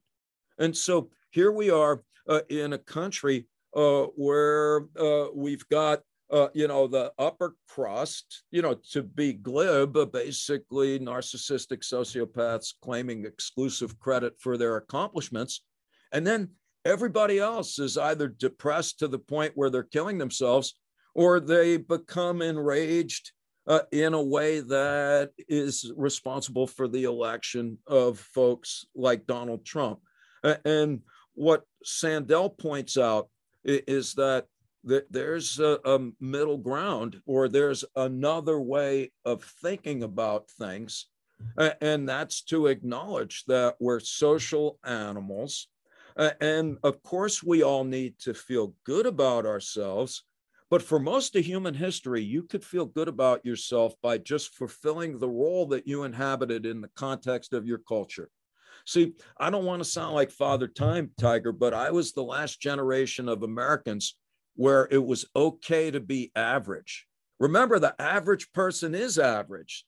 So when I was a kid, you could suck and still get to play on the baseball team, or you could get a C in chemistry and you wouldn't have to disembowel yourself in the parking lot because you might know that you're not good in chemistry, but uh, you're better in poetry, let's say. Now we're in this place uh, where if you come to college and you don't have a thousand Facebook friends and your own startup or NGO, you're already a, a failure. Uh, and it shouldn't surprise us that we live in a world right now where the rate of depression in the United States is 10 times what it was um, in the aftermath of World War II. So I'm, I'm more of the Sandel persuasion, uh, which is that meritocracy is in some ways a psychological ruse to justify a particular kind of economic organization uh, as opposed to what would be the best expression of human nature uh, that you've heard me blubber about before. And that's one that maximizes opportunities for individual accomplishment and creative expression, but that does so in a context that also acknowledges our social nature uh, and um, and the kinds of uh, institutions, government or economic, uh, that might result from that acknowledgement. That sounds wonderful, Professor Solomon, because it goes back to, I guess, the recent tension of economic debates when people talk about whether we should adopt a more social democratic or egalitarian uh, set of policies instead of this laissez-faire creative destruction libertarian view of how we should run the economy basically yeah and, and i guess a lot of people, a lot of my friends in Silicon Valley would say, yes, we acknowledge that this creative destruction idealism has created a lot of problems. But without that, you also wouldn't have Google and Amazon and all those amazing companies. And you and, and sure, Germany or Sweden are much more egalitarian, but they're also smaller economies. They're also less on the edge and frontier of innovation and so on. So it seems that there's a trade-off. I don't know if you have any thoughts on that. Yeah, I do think it's a trade. I, th- I think that the, your your friends in Silicon Valley are right. Uh, and uh, I think it's Niall Ferguson. He used to be at Harvard. I think he's at Stanford now. He's a, a conservative historian, and, and uh, yeah, he's of the persuasion that um, the benefits of unrestrained uh, pursuit of unregulated capital outweigh the harm. And I can't remember what his book is called. It may be The History of Money or something. Yes. And it's a great book. And he just says, yeah. Uh, and I, I, it's a great book for me because it's honest. He's like, let me just let, no, he is. He's here. I'm going to describe the 13. I'm, I'm making these numbers up, but he's like, yeah, I'm going to talk about uh, the economy since the 1700s. Here's the 13 depressions that obliterated half of a generation and, and, so what and, and and and again he's honest he's like it would take a lot longer uh, to, to, get grow. google and yeah. amazon uh, uh, if we wanted to avoid the occasional great depression of the 20th century to which i reply i'll wait so again this is people of goodwill yeah. could disagree here you know uh, for yeah. any standard of quality of life that actually matters, it is the social democracies that make a mockery uh, out of the rest of the countries. So, and this is another, you know, argument that we can have respectfully. Um, you know, uh, uh, if you're just counting shekels, uh, yeah, th- then we've got the most. Uh, but if you go to the United Nations, for example, I can't remember what they call it, where they have, well, what are the standards that define a good life? You know, money's part of it, you know, but so's literacy and healthcare and, um, uh, you know, rate of psychological disorders and so on. and yeah, I, I, and so again, here's one of these people of goodwill could disagree but I would aim for the sweet spot uh, that uh, that that allows for maximal creativity in little micro unregulated markets, but under the uh, under the superordinate rubric uh, of a government committed uh, to uh, principles above and beyond what most American conservatives are willing to concede, which is that government is just here uh, to protect private property. Uh, that's a John Locke view that lots of libertarians uh, are, are big on. Uh, of course, when I say to them, then don't ride on the roads or go to a hospital, they don't care for that. So the libertarians that I'm familiar with, uh, they're all for individual freedom, uh, but they're they don't have a way to describe how we could organize ourselves as a society. That's not fair because there's some uh, who do. I, I just I feel um, myself that um, that most and uh, uh, and it's not just me. I'm going back to Plato in the Crito, you know, who just points out uh, that none of us are here by virtue of our individual talents or attributes. You know, we enter a world made possible by social organization, uh, usually through some form uh, of government. You know, the way uh, Socrates described it um, in the Crito is, uh, you know, you came into the world you didn't build the roads the state did. You didn't build the schools the state did. You didn't get the army to repel the invaders. The state did. Uh, and so um, uh, i prefer even though it might seem quaint and antiquated uh, the view that as social animals we have an obligation to the preservation of the social structure that rendered it, us possible uh, to exist in the first place uh, moreover, uh, I feel like um, that that people are better off um, when they live in a society uh, where things uh, like healthcare are, are uh, viewed uh, as um, as basic rights rather than commercial commodities. But even there, Tiger, what I would point out is that things like universal health care and a guaranteed income, they were originally conservative ideas. Like there's the liberal reason why you should have it, and that's because it's the right thing to do. But that's not why they were proposed. I, I think uh, that uh, uh, insurance for everybody was a German idea. And, and it was like, uh, you know, sick people dying in the street is bad for business. Same thing for a basic income it was a conservative idea give everybody a, a pocket full of money, and that's going to keep the wheels of commerce going. But anyway, I'm, I'm, I'm degenerating a bit in terms of blubbering. But no, you're uh, not. You're not. I think I, I I I think there's a way to have it both ways, as maybe uh, odd as it sounds. I, I, uh, so my hippie friends uh, who are always, you know, everything's got to be free and everybody gets everything. I'm like, well, you're not going to like, you know, you can, you're not going to like what I have to say uh, because I, I think that market based economies, uh, when they operate as they're intended to in principle, I think they do produce invariably the best outcomes. And, and I think that uh, you know, the trick is that, like I say, that we, even if I don't know how to do it, uh, just that uh, that that just balance between uh, a government that can provide uh, for what we need to thrive in this millennium, um, along with the capacity for endless innovation. Oh, Professor Solomon, we, we've just covered so much ground today. I, I know we don't have too much time left, but uh, I guess to quickly recap what you were saying, would do you think it would be fair for me to say that a lot of you're you don't agree with a lot of the voices that are dominant in today's cultural or policy or political discourse, like Peter Jordan Peterson or Steven Pink? Like you don't you disagree with them not on a moral level, but on a, on a sort of worldview level.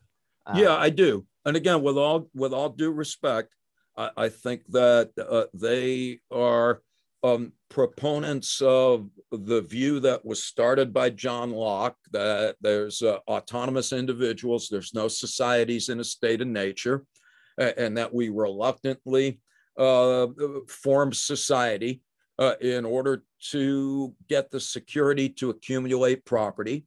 Locke then goes on and says you're entitled to as much property as you can accumulate with the invention of money, you can have infinite amounts of stuff. And then Locke goes on to say uh, that because people vary in industry, uh, which means some of us are smarter, some of us are less lazy, uh, that inequality is not only natural and necessary, but it's good for everybody. uh, because that that's how we get the occasional Steve Jobs or Bill Gates, and they they they do what they do, and and everybody's better off uh, as a result. and basically, all conservative um, economic and um, political philosophy is derivative of that idea. Uh, and you know, I give John Locke great credit because he did that in order to give us to get us to provide a philosophical justification for individual rights. I think that's great.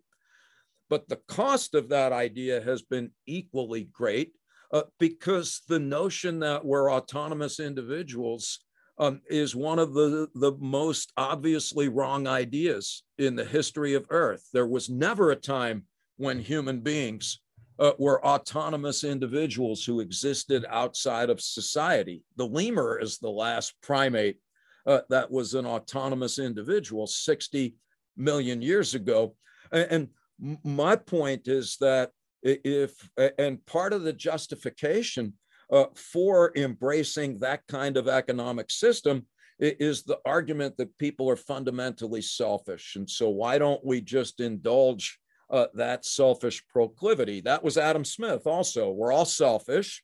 Uh, so let's uh, pursue our self interest and we'll all be better off as a result.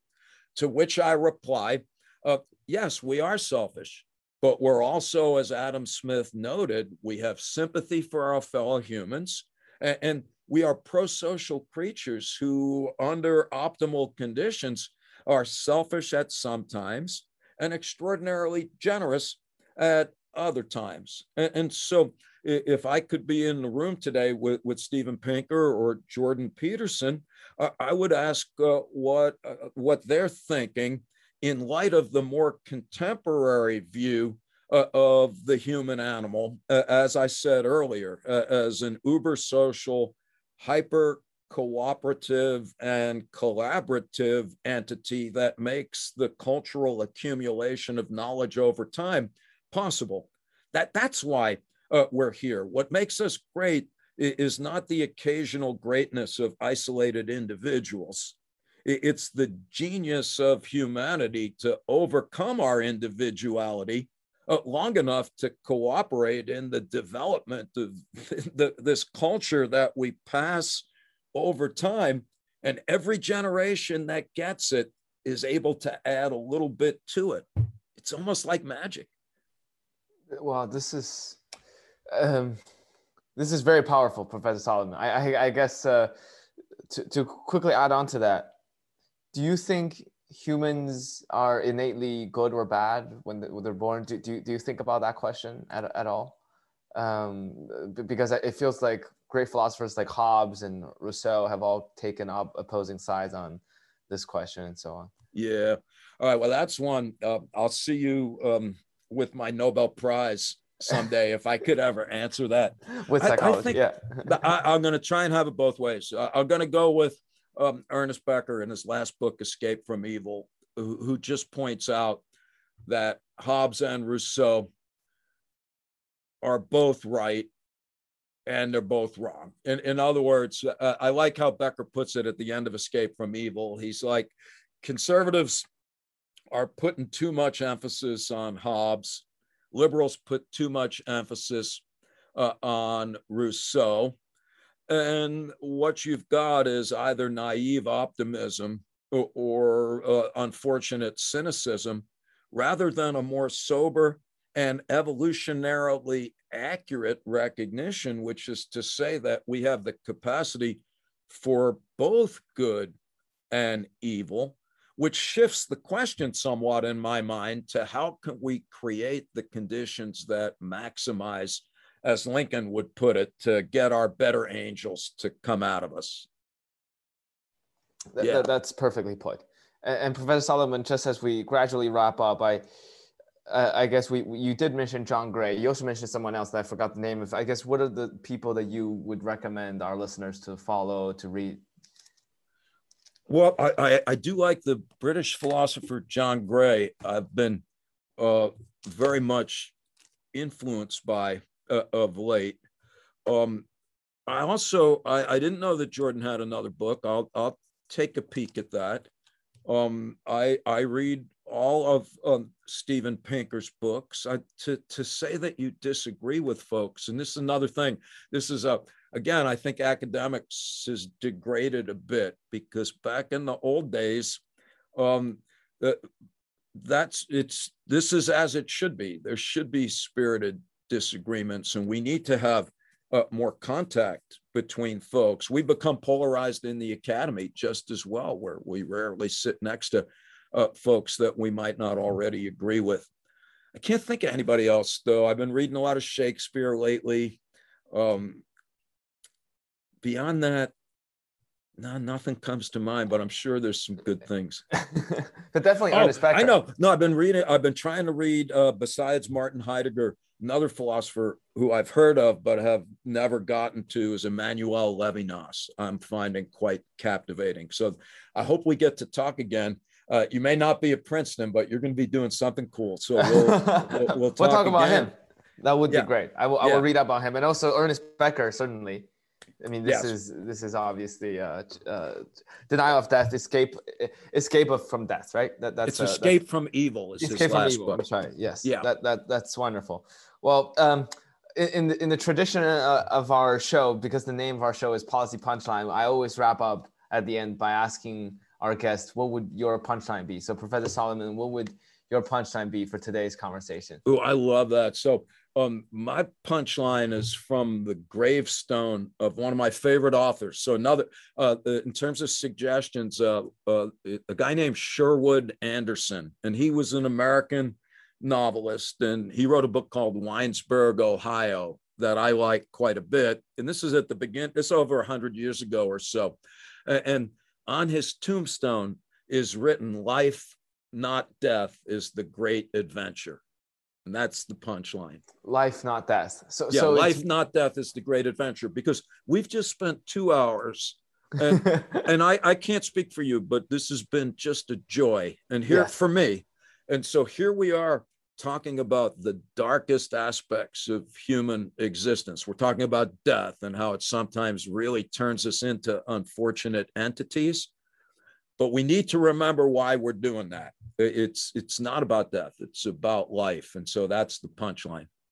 Professor Solomon, I have to say, this has just been absolute wonderful joy to talk to you. And I, I still remember the first time I listened to your. Po- I mean, I listened to your podcast in multiple sittings because very long with Lex Fridman. It was three hours, and uh, especially when the middle of the part when you were talking about Martin Heidegger and Kierkegaard, I was. Uh, uh, I was just finishing my my my day that day. I was going on a walk in Washington D.C. in in the middle of the cold winter. I was just walking along the National Mall and pondering about what my next steps after Princeton would be. And it was such a struggle for me. But listening to those words, it, it was just uh, it really relieved me in in so many ways and opened up new ways of thinking. So I I really want to thank you at the end for for having this conversation with me today and and for inspiring me. And I imagine uh, hundreds of thousands and millions of other people beyond.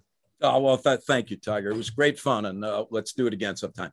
Absolutely. Well, well, this concludes this episode of Policy Punchlines. Please uh, go buy Professor Solomon's book, The The Worm at the Core, uh, on the role of death, death in life. And uh, you may follow us on policypunchline.com and watch this video on YouTube and listen to us on iTunes, Spotify, or any of the other podcasting platforms you may prefer. So, thank you so much for listening today. We'll see you next time.